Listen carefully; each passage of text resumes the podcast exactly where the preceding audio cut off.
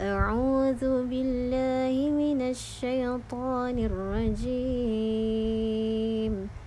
بسم الله الرحمن الرحيم.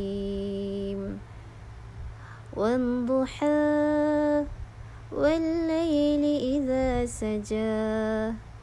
ما ودعك ربك وما قلى.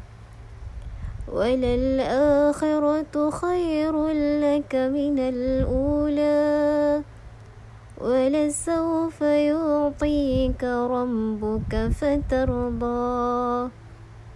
ألم يجدك يتيما فآوى ووجدك ضالا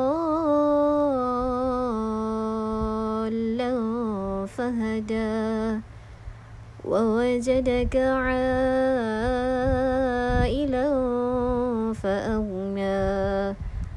فأما اليتيم فلا تقهر وأما السائل فلا تنهر. وأما بنعمة ربك فحدث. صدق الله العظيم.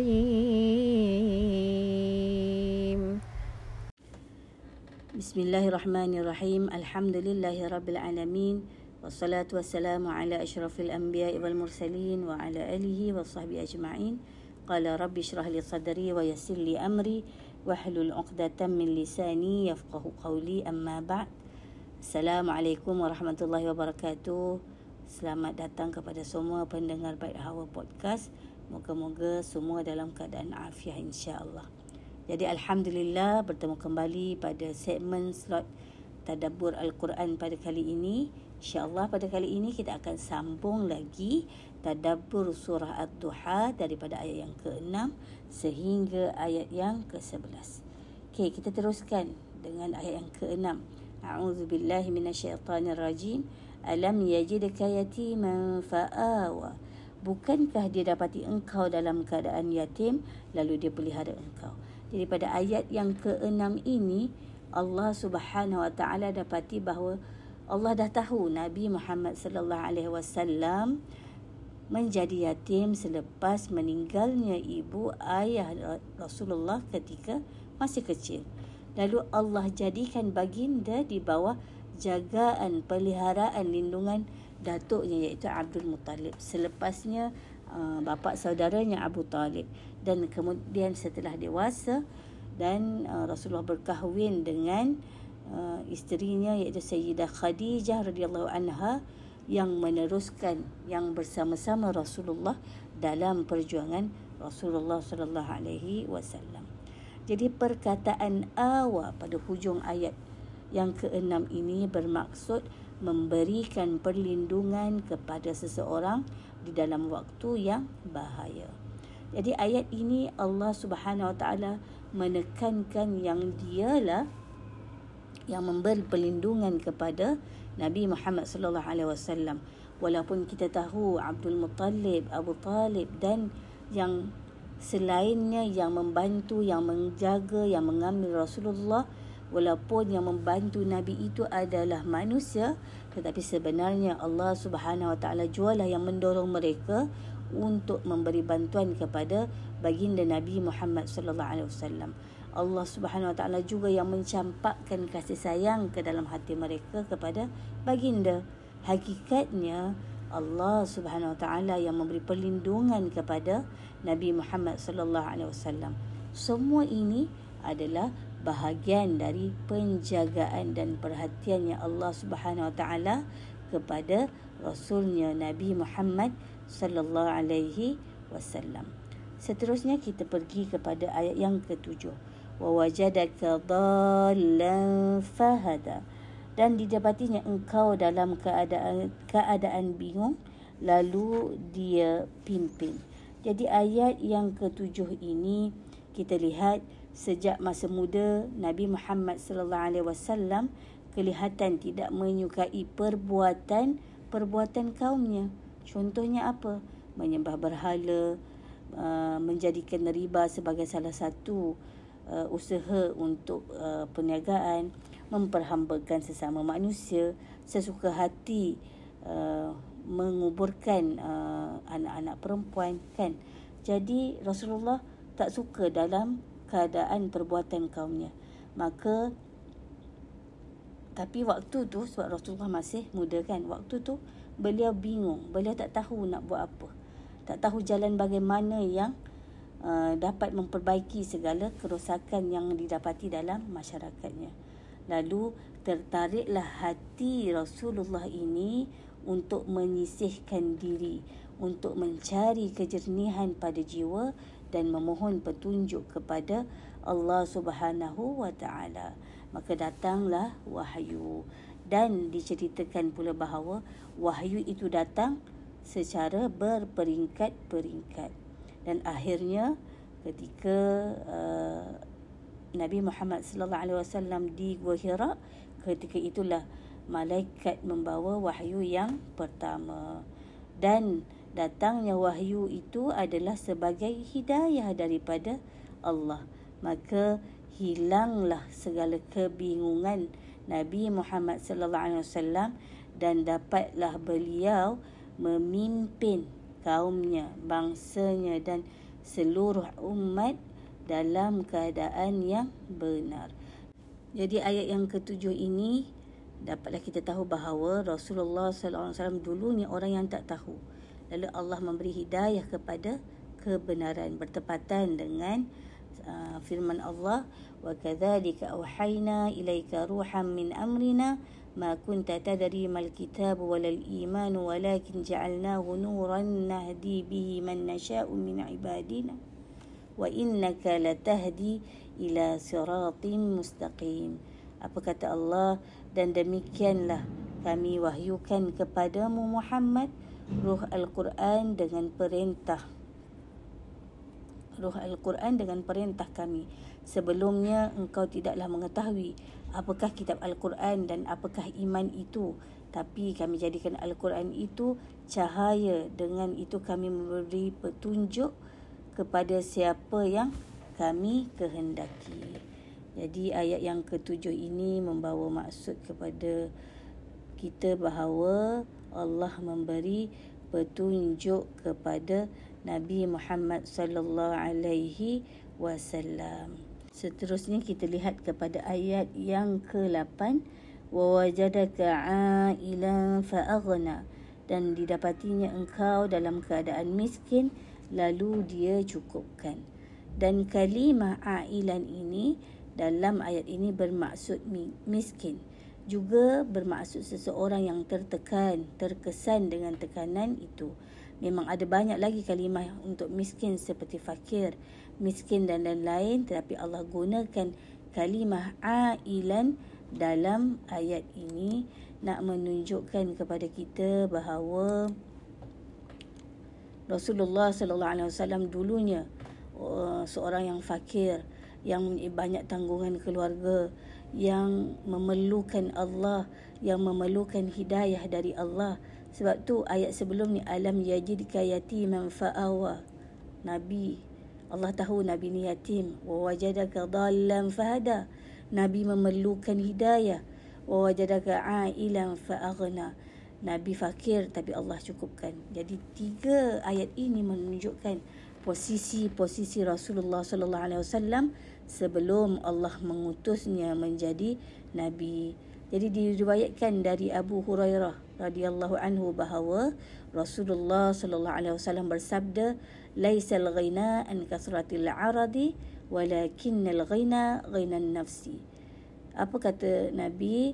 Kaya bukanlah kerana banyaknya harta benda tapi kaya adalah kaya jiwa diriwayatkan juga daripada Abdullah bin Amru bahawa Rasulullah sallallahu alaihi wasallam bersabda qad aflaha man aslama wa ruziqa kafafa wa qana'ahu Allahu bima atahu.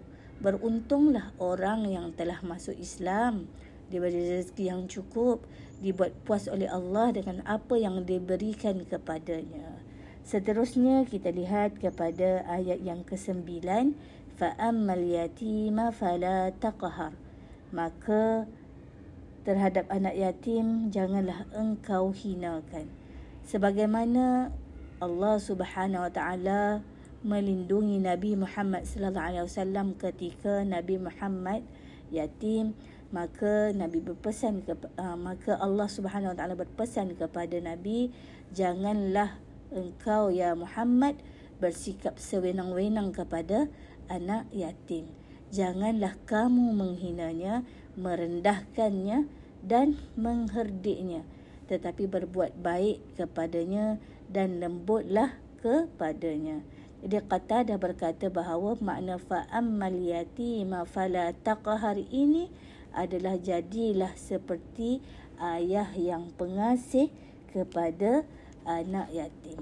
Jadi dapat lihat bahawa ayat yang ke-9 ini nak menunjukkan kepada kita bahawa seperti mana Allah telah lindungi Nabi Muhammad daripada perasaan sedih ketika yatim maka Allah ingatkan Nabi supaya berbuat baik kepada anak yatim.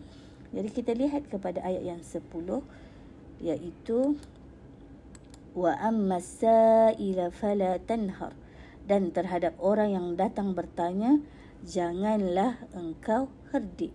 Jadi di sini ayat ini menerangkan bahawa janganlah sewenang-wenangnya kita sombong. Janganlah sewenang-wenangnya kita suka berbuat keji dan kasar kepada orang-orang yang lemah. Contohnya kepada hamba-hamba.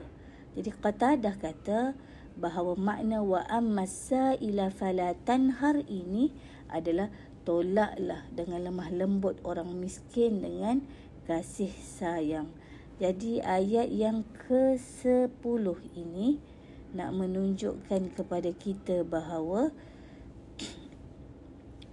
Rasulullah sallallahu alaihi wasallam apabila nanti sudah dewasa berkuasa menjadi pemimpin negara Madinah Allah ingatkan supaya jangan memandang rendah jangan mengherdik orang yang rendah daripada Nabi Muhammad sallallahu alaihi wasallam jadi ulama memberi maksud asail ini adalah sama ada orang yang meminta harta atau orang yang meminta pandangan dari sudut ilmu yang kita ada. Keduanya Allah berpesan kepada Nabi supaya janganlah diherdik kepada mereka ini sama ada yang meminta harta atau yang meminta pandangan ilmu dari Nabi Muhammad sallallahu alaihi wasallam. Dan seterusnya ayat yang terakhir daripada surah ad-duha wa amma bi ni'mati rabbika fahaddith dan ada pun atas nikmat Tuhanmu hendaklah engkau sebut-sebut jadi ayat yang terakhir ini sebagaimana dulu Nabi Muhammad sallallahu alaihi wasallam fakir dan banyak tanggungan Allah telah membuatmu kaya maka beritakanlah nikmat Tuhanmu kepadamu. Di antara doa Rasulullah sallallahu alaihi wasallam iaitu waj'alna syakirina li ni'matika musnina biha 'alaika qabiliha wa atimmaha 'alaina. Apa maksud doa yang Rasulullah ajar kepada kita? Ya Allah, jadikanlah kami orang-orang yang bersyukur terhadap nikmatmu, menyanjungmu kerananya, menerimanya dan sempurnakanlah nikmatmu kepada kami. Jadi pada ayat ini ulama salaf berpendapat bahawa terba- termasuk dalam bentuk mensyukuri nikmat adalah dengan menceritakan kenikmatan yang telah Allah berikan kepada kita bukan untuk riak bukan untuk sombong tapi tanda cerita nikmat yang Allah bagi tu adalah salah satu bentuk untuk syukur nikmat kepada Allah Subhanahu wa taala. Jadi pada ayat ini diriwayatkan oleh uh, Anas bin Malik radhiyallahu anhu Rasulullah sallallahu alaihi wasallam berkata, "Wahai Rasulullah, uh, hadis ini uh, di mana daripada Anas ni sahabat Muhajirin berkata kepada Rasulullah, "Wahai Rasulullah, sahabat Ansar membawa semua pahala." Beliau bersabda, tidak selama kamu mendoakan kebaikan untuk mereka kepada Allah dan kalian memuji mereka. Dan riwayat lagi berkaitan dengan nikmat syukur ini daripada Abu Hurairah bahawa Nabi Muhammad sallallahu alaihi wasallam bersabda la yashkurullaha man la yashkurun nas. Tidaklah bersyukur kepada Allah orang yang tidak berterima kasih kepada manusia. Ha, Jabir bin Abdullah pula uh, meriwayatkan bahawa Rasulullah sallallahu alaihi wasallam bersabda man u'tiya ata'an fawajada falyajzi bihi illam yajid falyusni bihi faman asna bihi faqad syakara wa man katamahu faqad kafara barang siapa yang diberi suatu pemberian lalu dia mendapatkan sesuatu maka hendaklah dia membalas pemberian itu. Jika dia tidak menemukannya maka hendaklah dia memujinya. Sesiapa yang memujinya maka dia telah mensyukurinya. Siapa yang menyembunyikannya maka dia telah mengkufurinya. Jadi dalam ayat ini Mujahid berkata bahawa makna wa amma bi ni'mati rabbika fahaddith adalah kebaikan yang telah kamu lakukan maka ceritakanlah kepada saudara-saudaramu.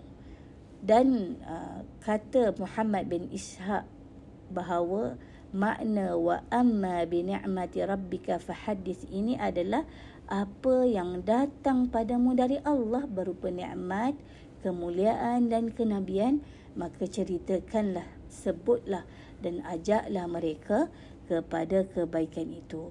Maka Rasulullah sallallahu alaihi wasallam mulai menyebut-nyebut nikmat kenabian yang diberikan oleh Allah kepadanya.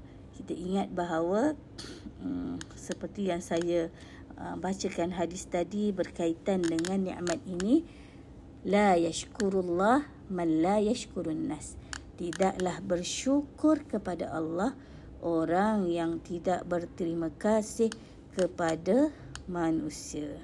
Jadi akhwat yang dirahmati Allah sekalian selesai sudah tadabbur sambungan daripada ayat 6 hingga ayat yang ke-11 surah Ad-Duha. Seterusnya kita sambung sedikit dengan tujuh faedah surah ini insya-Allah. Yang pertama Al-Quran itu sifatnya dirindui. Quran ni kena ada rasa rindu. Kan? Bila kita lihat contoh bila kita lihat Nabi Muhammad sallallahu alaihi wasallam ada berhadapan dengan masalah, ada berhadapan dengan kesusahan.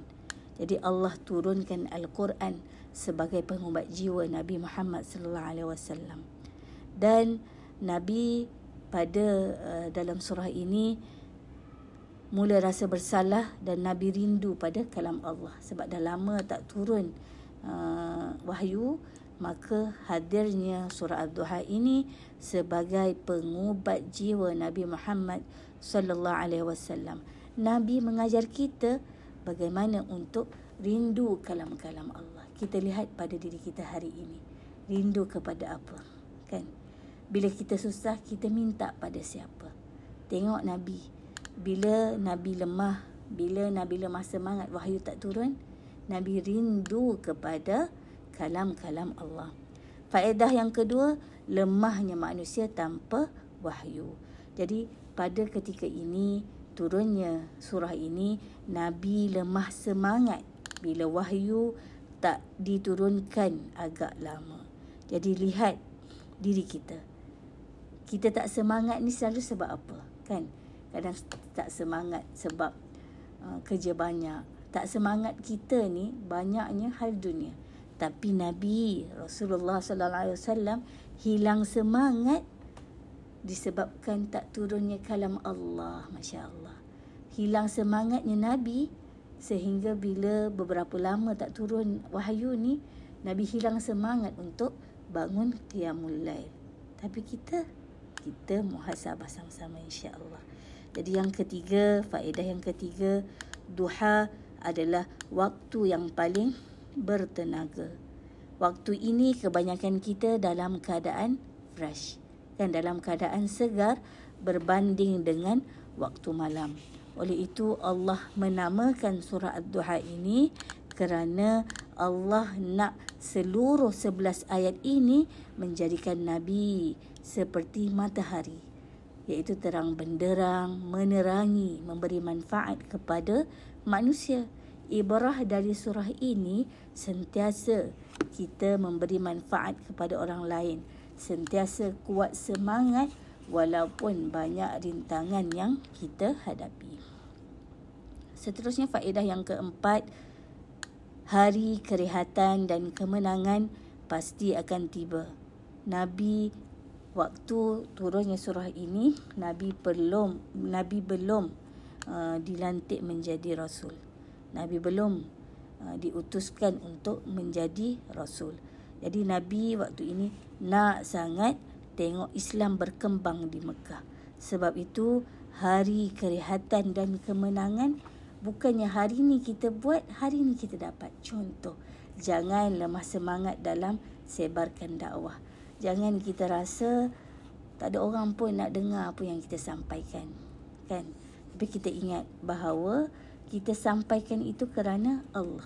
Pasti dan pasti ada harinya yang uh, bahagia untuk kita bila suatu masa Allah janji untuk memberi kemenangan dan uh, kebahagiaan dalam aturan Allah Subhanahu wa taala. Ayat yang kelima, uh, faedah yang kelima, ujian kehidupan akan mematangkan kita. Jadi dari sini kita dapat lihat datangkan Allah datangkan kepada Nabi Muhammad makwa kan ayat yang ke-6 tak salah saya. Uh, iaitu perlindungan. Kan selepas uh, nabi yatim Allah datangkan perlindungan tanpa membuat nabi rasa sedih atas kehilangan kedua ibu bapa Nabi Muhammad sallallahu alaihi wasallam. Jadi yang keenam hiduplah dengan dakwah dengan al-Quran yang ditunaikan ini Al-Quran yang diturunkan ini sebar kalau Al-Quran jadilah seperti ad-duha jadilah seperti matahari yang menyinar. Jadilah kita seperti matahari yang memberi manfaat kepada semua. Walaupun manusia tidak suka walaupun manusia tak terima tapi kita jadi seperti matahari matahari kalau kita lihat tak pernah memilih untuk siapa dia me- menyinar. Cahayanya dia tak pernah pilih. Orang yang lakukan zina tak dapat matahari. Orang yang lakukan maksiat kepada Allah tak dapat matahari. Tak. Allah Maha Baik. Cahaya matahari diberikan kepada semua umat manusia untuk mendapat manfaat. Jadi, ibrah daripada surah ini, Ad-Duha ini, supaya kita dapat memberi manfaat walaupun ada ketikanya kita diuji.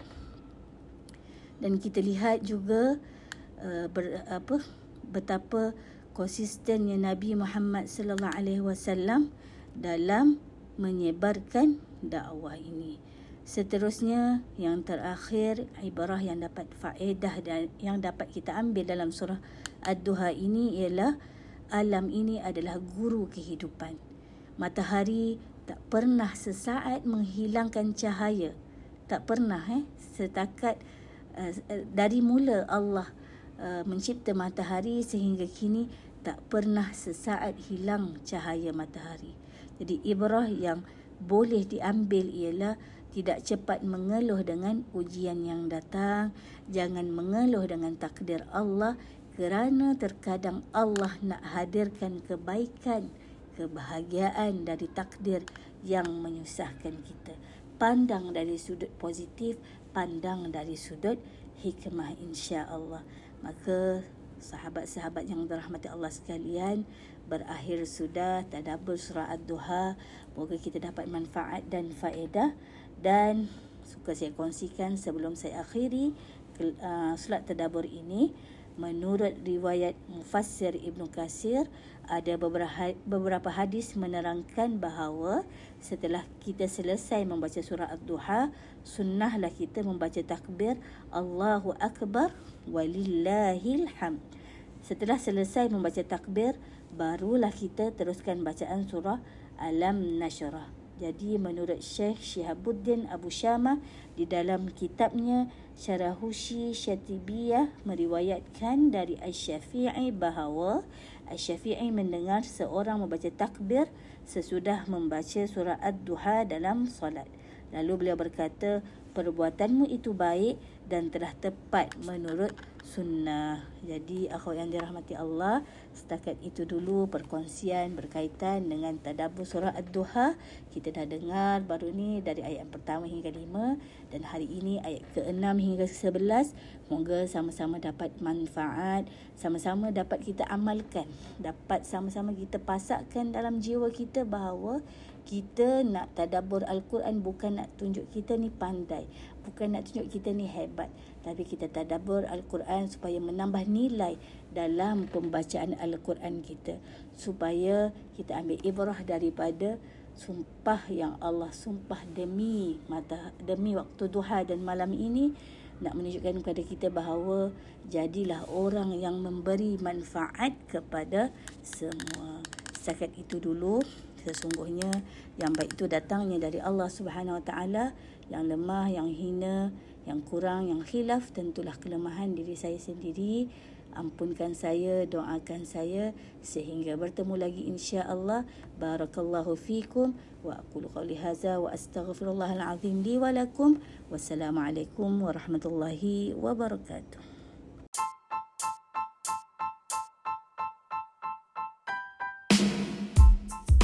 Bait Hawa Podcast.